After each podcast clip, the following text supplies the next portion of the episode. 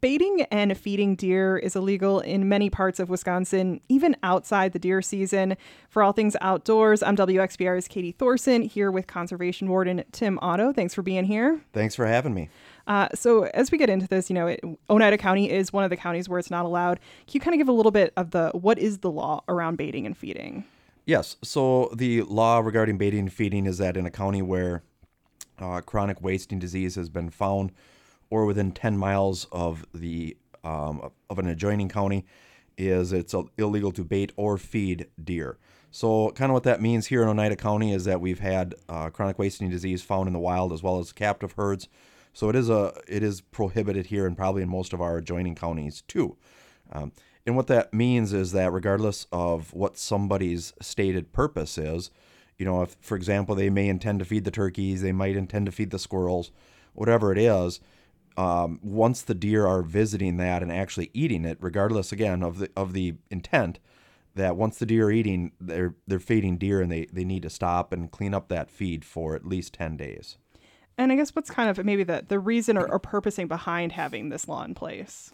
Yes. So the the main issue is really disease spread.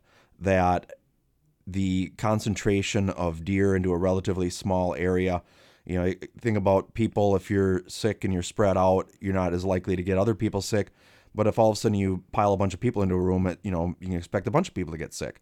So it's kind of that same concept as that if we concentrate the deer into a relatively small area, greater interactions, that there is a greater likelihood that any kind of disease, and not just CWD, there's there's a number of diseases that afflict um, wildlife and white-tailed deer in the state.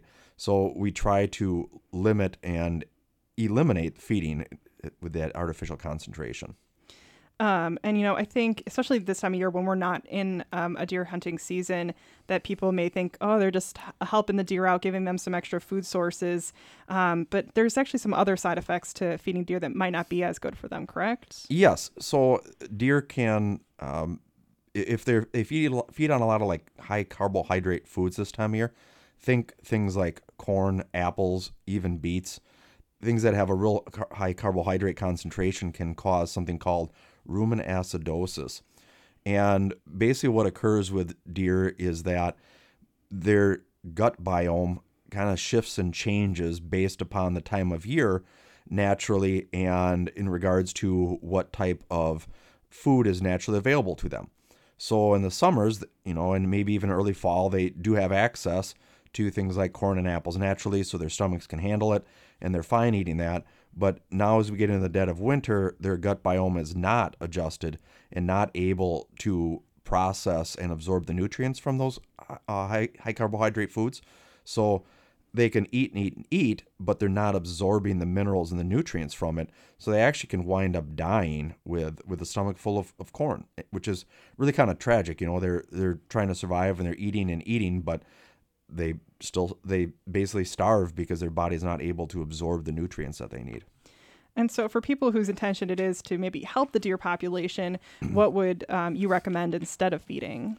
Yes. So, you know, if you live in an area where you believe there to be a shortage of deer, which I, I must admit I'm on the side of where I there aren't many places in Oneida County where I think there's a shortage.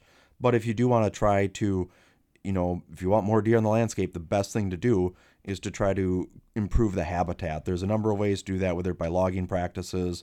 Um, you know, there are some agricultural or food plot kinds of things that can be done. But there, there's a number of things that can be done that don't have the impact of supplemental feeding on, on wildlife. And I know we've talked in um, past episodes, especially during like the nine day gun deer season, where you know baiting is a large part of violations that you're you're handling during that time. I guess how often is this feeding uh, citations coming up outside of that, like right now? Yeah, so historically, you know, this time of year, I'd spend a lot of time on things like snowmobiling, ice fishing, and such. But as we all know, this winter is a little bit different. Um, so I am spending a fair amount of time on deer feeding violations. But at the same time, I think it's just all part of a larger trend that the significance and the number of violations that are occurring are increasing.